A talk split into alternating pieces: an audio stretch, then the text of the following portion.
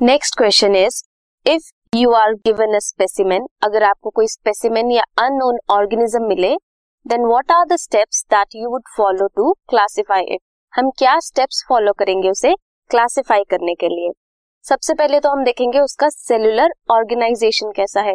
वो cellular level है या टिश्यू लेवल है या ऑर्गन सिस्टम लेवल है। मींस जो ऑर्गेनिज्म है वो यूनिसेल्युलर है या मल्टी सेल्यूलर है। अगर मल्टी सेल्यूलर है तो टिश्यू लेवल है या बहुत सारे टिश्यू कंबाइन करके ऑर्गन लेवल बनाते हैं। देन हम नेक्स्ट देखेंगे उसकी बॉडी सिमिट्री क्या है। बॉडी सिमिट्री में वो रेडियल है बाइलेटरल है या एसिमेट्रिकल है। ये बाइलेटरल रेडियल और एसिमेट्रिकल हमें कैसे पता लगेगा? हम जब किसी ऑर्गेनिज्म का लॉन्गिट्यूडनल या फिर ट्रांसवर्स सेक्शन देखते हैं, तब हम देखेंगे कि अगर उसे हम सेंटर से काट रहे हैं तो वो इक्वल हाफ्स में कट रहा है। अगर इक्वल हाफ्स में कट रहा है तो वो रेडियल हुआ। अगर सिर्फ़ टू इक्वल हाफ्स में कट रहा है मींस या तो हम लॉन्गिट्यूडनली काटेंगे तो वो इक्वल हाफ्स में कटेगा, या फिर ट्रांसवर्स सेक्शन लेंगे तो इक्वल हाफ्स में कटेगा। या फिर एसिमेट्रिकल है। आप कैसे भी काट लो, वो इक्वल नहीं होगा। मान लो, ये एक ऑर्गेनिज्म है, ये उसका सेंटर है। अगर हम लॉन्गिट्यूडनली काट रहे हैं तो वो दो इक्वल हाफ्स में कटेगा। अगर हम ट्रांसवर्सली उसे काट रहे हैं तो जो भी उसके पार्ट्स होंगे, मान लो वन टू थ्री फोर ये सारे इक्वल होंगे जब हम उसे सेंटर से काटेंगे। ये हुआ रेडियल अगर हमने उसका लॉन्गिट्यूडनल सेक्शन लिया किसी भी ऑर्गेनिजम्स का, और उसके वन और टू साइड इक्वल है तो ये हुआ बाइलेटरल लेकिन अगर इसी ऑर्गेनिज्म को अगर हम इसका ट्रांसफ़र सेक्शन लेंगे तो वो इक्वल नहीं होगा। या फिर अगर हम इसे ट्रांसफ़र सेक्शन में काटें तो इसके वन और टू पार्ट इक्वल होंगे। लेकिन अगर लॉन्गिट्यूडनल में काटें तो वो इक्वल नहीं होंगे।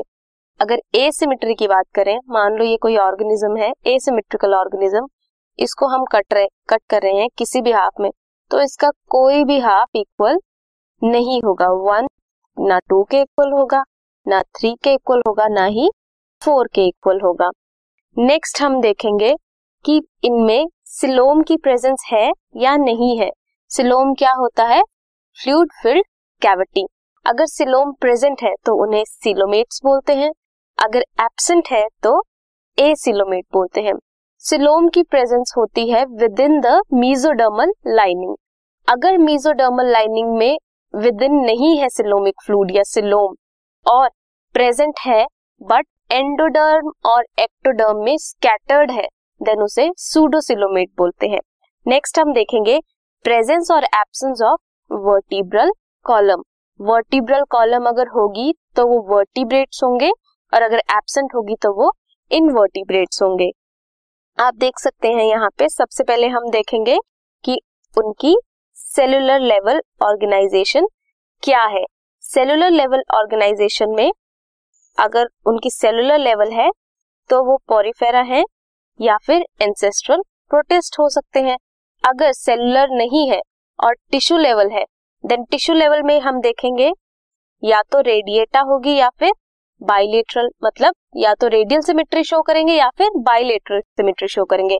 अगर रेडियल सिमेट्री शो कर रहे हैं तो हो सकता है वो निडेरियंस हो।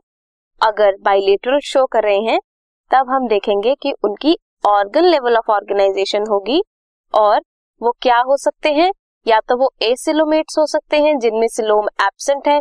एसिलोमेट है तो वो फ्लैटवॉर्म्स हो सकते हैं। और अगर सिलोमेट्स हैं तो वो उनके पास क्या होगा? सिलोम प्रेजेंट होगा। और सूडोसिलोमेट है तो निमेटोड्स या राउंड वॉर्म हो सकते हैं। अब अब अगर वो सिलोमेट्स हैं तो वो प्रोस्टॉम्स हो सकते हैं और ड्यूटीरोस्टोम्स हो सकते हैं। अगर प्रोस्टोम्स हैं तो वो मुल्लास्क या फिर एनालिडा हो सकते हैं, या फिर आर्थ्रोपोडा हो सकते हैं। अगर ड्यूटीरोस्टोम्स हैं तो वो कॉडेट्स हो सकते हैं या फिर काइनोडर्मेटा हो सकते हैं।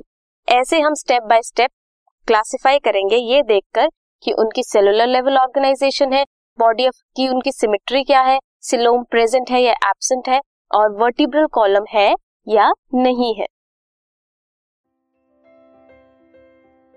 this podcast is brought you by Hubhopper Shiksha Abhiyan अगर आपको ये पॉडकास्ट पसंद आया तो प्लीज़ लाइक शेयर और सब्सक्राइब करें और वीडियो क्लासेस के लिए शिक्षा अभियान के यूट्यूब चैनल पर जाएँ।